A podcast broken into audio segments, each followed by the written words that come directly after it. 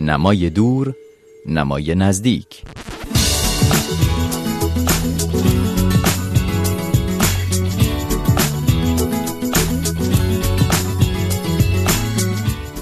کامیک بوکس یا کتاب های مصور در یک قرن اخیر به تدریج چنان بالیده و شکل گرفتند که خیال و جهان ذهنی چندین نسل در قرن 20 و 21 را شکل دادند. سر اتفاق نیست که وقتی سینما نیز به این آثار میآویزد به خصوص سینمایی که اکنون به مدد رشد حیرت انگیز جلوه های ویژه و تکنیک های دیجیتال حالا قدرت باور پذیر کردن هر تخیلی را ممکن کرده قادر می شود که همچون فیلم Avengers Endgame اثر ابرقهرمانی ساخته کمپانی Marvel Comics در همین تابستان امسال رکورد پرفروشترین فیلم همه تاریخ سینمایی جهان را در هم بشکند. اما اهمیت این آثار چیست؟ چرا این آثار تا این حد در فرهنگ معاصر غرب موفق بودند و چرا در صنعت نشر و نویسندگی ایران تا این حد قایبند؟ در برنامه این هفته با دعوت از سه مترجم نویسنده و منتقد سینما می‌خواهم همین پرسش ها را در میان بگذارم. من مهرزاد قاسم فرستم. خوش آمدید به نمای دور نمای نزدیک.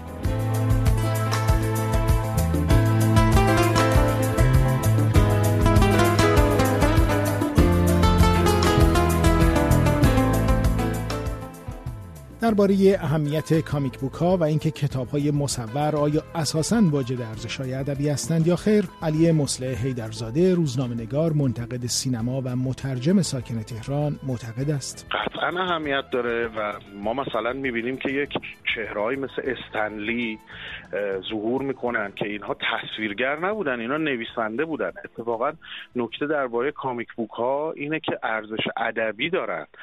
حالا هرچند که در حوزه سرگرمی سازی و entertainment طبقه بندی میشن ولی من فکر می‌کنم که وقتی که فاصله گرفت و مثلا مفهومی به اسم graphic novel متولد شد دیگه مستقیم داره به اون ارزش ادبی اشاره می‌کنه. یعنی خیلی ها هنوز فکر می‌کنن که comic book یا داستان مصور یک سری فریم تصویری کنار همه که یک قصه رو روایت می‌کنه. ولی واقعیت اینه که این فراتره. یعنی خصلتش جوریه که میاد به متن یک خصلت تصویری میده و به واسطه اون کنار هم قرار گرفتن تصویرها اون متن رو بیشتر تو ذهن مخاطب یا خواننده مینشونه.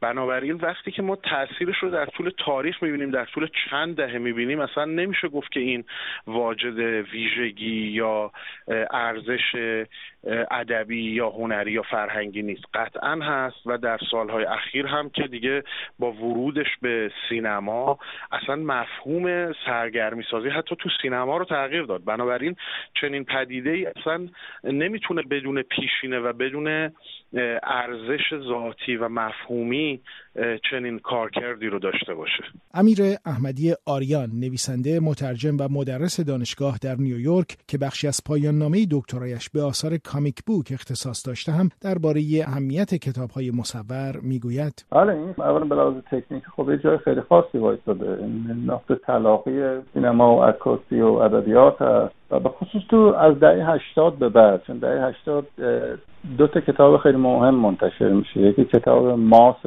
آرت سپیگلمنه که کتاب خاطرات پدرش از آشویتس هست. و یکی دیگه هم کتاب واچمن الن مور. این اینا دو تا کتاب های محوری تاریخ کمیکن تو دو تا شکل مختلف. خب این Maus برای اولین بار یه کتاب که توش تصویر هست پولیتزر می‌گیره اصلا. در این حد تاثیر گذار تو جامعه آمریکا. و خب بعد این دوتا کتاب که در میان اصلا قصه عوض میشه. یعنی comic ام به اصطلاح وارد محدوده ای میشن که ما به عنوان literary fiction یا ادبیات نمی‌دونم واقعا پارسی چی میگه مثلا رمان ادبیات جدی بهش میگن خیلی معادل بدیه ولی حالا وارد اون عرصه میشن. و یک اتفاق خیلی جالبی که به نظرم میفته اینجا این کتاب مموار نگاری یا خاطر نگاری به مدد کمیکه. به نظرم این شاید جالب ترین تحول باشه توی این جهان که یک کسی میاد مثلا یه خاطرات برهی از زندگی شد بعضی وقتا مثلا درگیری با بیماریه یا داستان کودکی. مثلا پرسپولیس خانم ساسراتی اینو در هیئت کمیک می‌نویسه. و تاثیر این کتاب به نظر من خیلی عمیقه و این این ژان برای اون خاطر نویسی به خصوص خاطراتی که با تروما همراهه خیلی خوب جواب میده. بعدی دلیلش این که می‌دونی پشتش یه آدمی بوده که مثلا چه می‌دونم دو هزار بار خودشو کشیده. یعنی به شکل های مختلف تو موقعیت های مختلف. و هزاران بار با خودش مواجه شده و از, از قول خودش هم حرف زده. توی این جان توی این سی سال تجربه های خیلی زیادی کردن. یعنی مثلا کریس ور یه هنرمند آمریکایی که با این جان خیلی بازی خیلی جالبه کرده کتاب های خیلی با ابعاد عجیب و غریب کار کرده. یه جور مسیر تجربه گرایی و قصه گوی متفاوت از به مدد این جان باز شده تو غرب که خیلی ازش خیلی کار جالبی دارن می‌کنن. اما چرا کامیک بوک در فرهنگ غرب موفق می شود خود را تثبیت کند و تا حدی در حوزه نشر و تولید خود را برکشد. این را از آرش سرکویی مترجم و مدرس دانشگاه ساکن برلین می‌پرسم. دلایل خیلی زیادی داره. کتاب های کامیک از سال 1940 حتی شروع شدن. اولین سوپرمن ها اینا 1940 اینا در می اومدن اون اولین سوپرمن ها یک تقابلی بود با مثلا با رژیم نازی. تم های اینجوری داشت. بالاخره بعد افتخار به آمریکایی بودن. اینا رو قوی می‌کرد. و حالا از اون موقع ادامه پیدا کرده. خیلی خورده فرنگ های دیگه باهاشه. و خب یک چیزی که پاسخگوی یک سری مسائل بوده. حالا شما حتی نگاه کنین. کامیک کتاب کامیک در دهه 60 میلادی به وجود اومدن. اصلا فرق می‌کردن یک نگاه انتقادی تری به جامعه داشتن. مثلا اون سپایدرمن مرد عنکبوتی که میاد یه نوع دیگه داره بحث مسئولیت رو خودش میاره.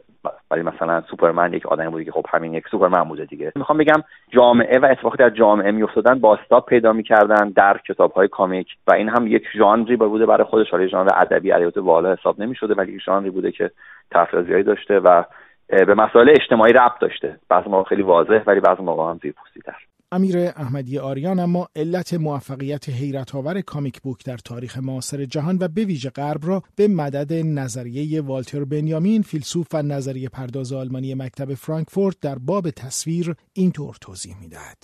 این به نظر من ربط داره به تاریخ تکوین تصویر تو غرب هم که بنیامین بهش میگه حال زدایی از تصویر تو مقاله معروف با مکانیکی اثر هنری. اینکه از یه زمانی به بعد با بعد از اختراع عکاسی و بعد سینما تصویر اون حال تقدسی که پیشتر داشت و از دست میده. چون پیش از اختراع عکس ما وقتی میگیم تصویر منظور نقاشیه. یه فاصله ای وجود داره این وسط بین فرض و فرمایید سینما و ادبیات. یعنی بین قصه گویی مکتوب و قصه گویی روی پرده سینما که این فاصله رو به نظر این کومیکا میان پر می‌کنن.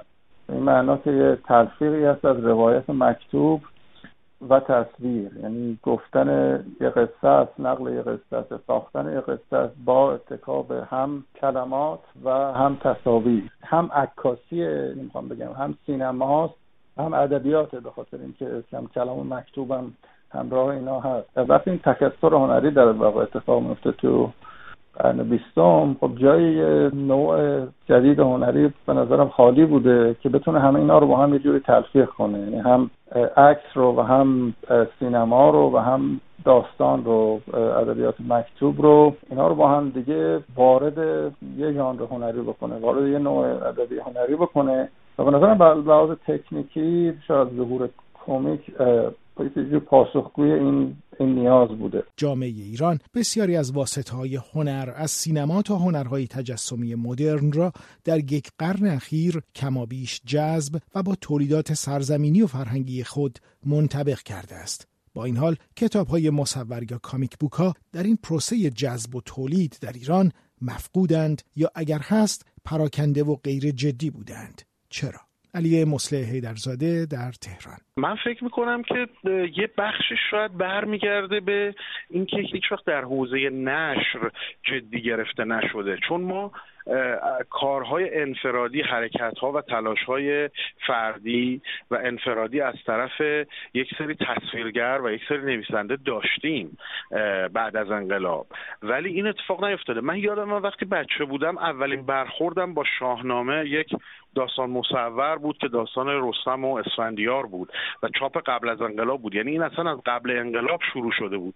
من فکر می‌کنم شاید بعد از انقلاب داستان مصور توی اون سوء تفاهم های مربوط به اینکه این فقط برای سرگرمی قربانی شد. کما اینکه این نگاه مثلا به سینما هم بود دیگه. در دهه 60 اصلا اون ذات سرگرمی سازی سینما انکار می‌شد و بعد برگشت. در مورد داستان های مصور هیچ برگشتی صورت نگرفت. در واقع وقتی اگه فشار و سانسور برداشته شد دیگه حوزه نشر خیلی انگار اهمیتی نمی‌داد به موضوع. و بعد هم در سالهای اخیر اگر تلاشهایی بوده این به نظر من بالا بودن هزینه انتشار داستانهای مصور کامیک بوک مانع شده. یعنی وقتی که خب مخاطب کتاب به شکل عمومی کاهش پیدا می‌کنه ناشر با خودش فکر می‌کنه من برای چی باید هزینه کنم؟ و یک کتاب مصوری منتشر بکنم؟ که نسبت به کتاب متنی خب هزینه بیشتری می‌بره. باید رو کاغذ بهتری چاپ بشه باید رنگی باشه احتمالا. می‌دونی اینا همه به نظر من دست به دست هم داد. ولی مسئله مسئله فرهنگیه به نظر من. یعنی این انگار که یک انقطاعی یک فاصله افتاد و اون فاصله شاید یک دههی باعث شد که اصلا مخاطب جوون و جدید فراموش بکنه همچین چیزی هست همچین مدیومی هست. و بعد بلا فاصله خب سینما تلویزیون و بعد دیویدی و بعد فضای مجازی جای اینا رو گرفت. یعنی اون روند تدریجی که همه جای دنیا به خصوص در غرب این سیر تحول کامیک ها رو رو به در واقع پیشرفت برد و به امروز رسون طی نشد تو کشور ما. و این باعث شد که همین الان هم در حالی که در همه جای دنیا کامیک بوک همچنان یک پدیده سوداوره حتی به لحاظ اقتصادی تو کشور ما جدی گرفته نشه. آرش سرکوهی در برلین.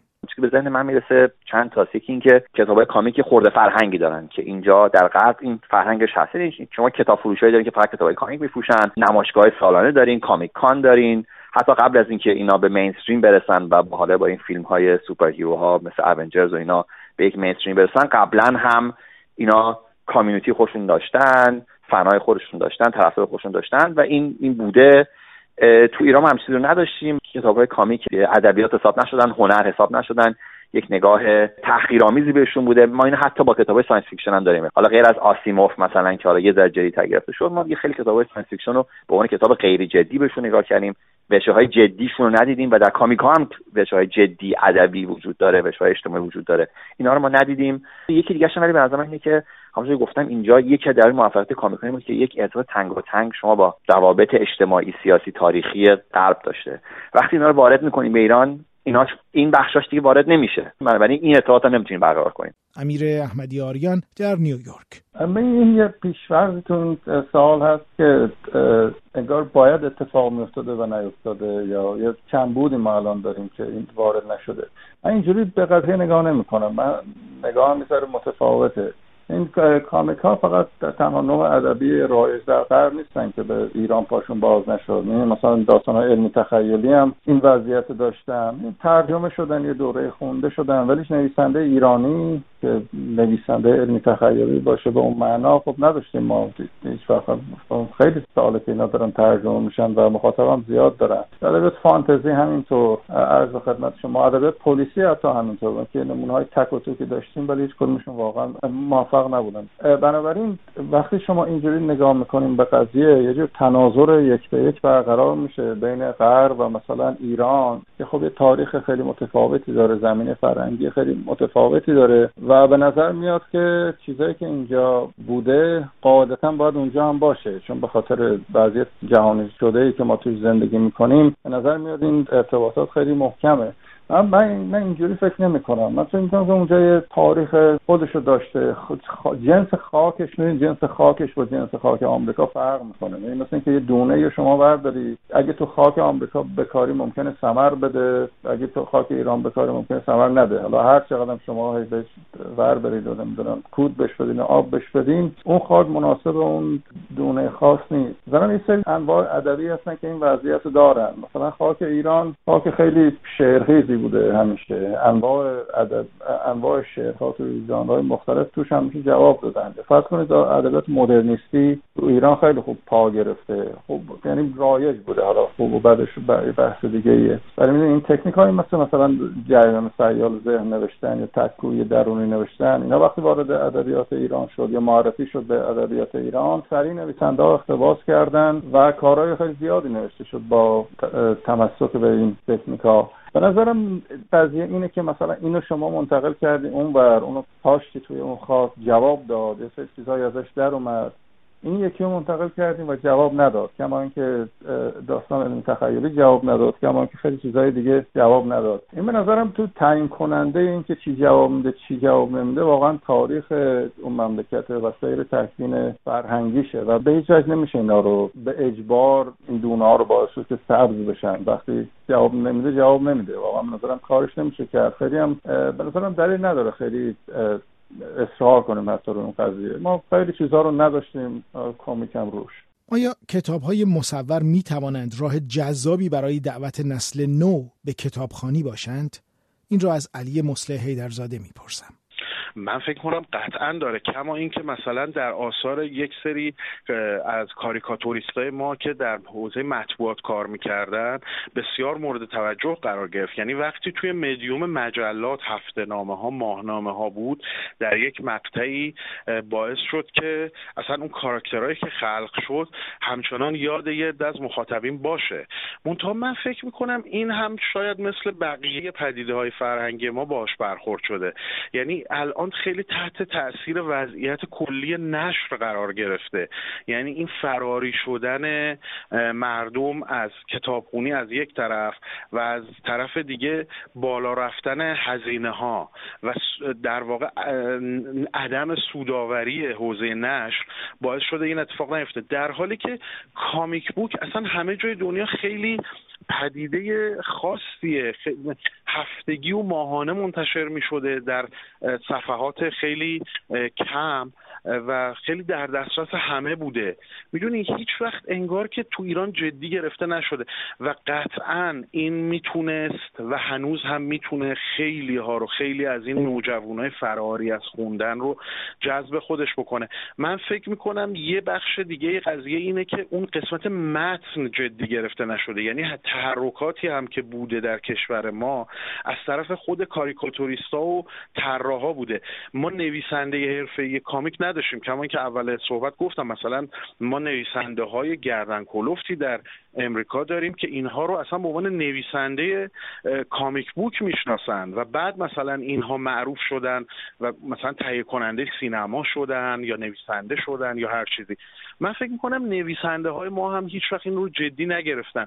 اساسا من فکر می‌کنم این خصلت ضد سرگرمی سازی که بر بخشی از فضای روشنفکری و ادبیات ما حاکمه هم علاوه بر در واقع فعالان نشر و سیاستگزاران یه مثلثی تشکیل دادن که هیچ وقت کامیک بوک تبدیل نشه به یک جریان واضح. در حالی که من مطمئنم اگر اینها چاپ بشن به شکل مداوم می‌تونن نوجوانها رو که همین کارهای ما رو به عنوان مترجم می‌خونن جذب خودشون بکنن. ولی خود متاسفانه این اتفاق نمیفته دیگه. آرش سرکوهی در پاسخ به قدرت کتابخوان کردن نسل جوانتر در پاسخ به قدرت کتابهای مصور برای کتابخوان کردن نسل جوانتر می‌گوید. به نظر من خیلی می‌تونه موفق باشه نباید انتظار زیاد ازش داشته باشه. مثلا اینکه خب حالا الان شروع کنی کمیک بخ... کامیک بخونی و درست دیگه هم بشینی گوتگراس بخونی نه. ولی بالاخره می‌تونه کمک کنه با با کتاب آشنا بشه. ولی شما تو غربم نگاه کنین comic ا دارن موفق تر میشن. شما با یک پدیده به نام graphic novel رمان های گرافیکی مواجه هستین که توش که نقاشی شدن و ولی ادبیات حساب میشن. این کتاب Watchmen که من گفتم که در واقع یک چیزی بین comic و graphic novel ه. تنها کتاب comic یه که مجله تایم اینو به عنوان جزء 100 کتاب برتر قرن بیستم به زبان و ادبیات انگلیسی حساب کرد. یعنی در کنار فاکنر و همینگوی و دیگران. این هم حالا در رده اول نه در رده فکر کنم حدود 80 ولی جزو 100 کتاب برتر حساب شده کتاب کامیکه واچمن. و این این می‌تونه کمک کنه در ایران می‌تونه کمک کنه. مخصوصا همون چیزی گفتین به یه نسل دیگه ای که نسل شاید جوانتری باشه و حتی به یک قشر دیگه ای یه قشری که حالا اینجا بهشون میگن نردی یک خورده فرهنگ ساب هست که ایران هم وجود داره. این داره بیشتر میشه. من نگاه می‌کنم علاقه به اینجور ادبیات به این جور مسائل داره بیشتر میشه. چون یه نگاه خاص داره یه طنز خاصی با خودش میاره یه ادبیات خاصی با خودش میاره فرهنگ خاصی با خودش میاره که این شاید در ایران در 20 سال گذشته نبود و الان داره ولی داره قوی تر میشه. من دارم می‌بینم که داره قوی تر میشه. آنچه که شنیدید گزارش نمای دور نمای نزدیک بود درباره کامیک بوک ها، کتاب های مصور، اهمیت و ارزش های آنها و علت ریشه ندواندنشان در ایران. نسخه کامل رو می‌تونید در وبسایت رادیو فردا ببینید و بشنوید. سپاس از همراهیتون. من مرداد قاسمفر هستم. تا هفته بعد.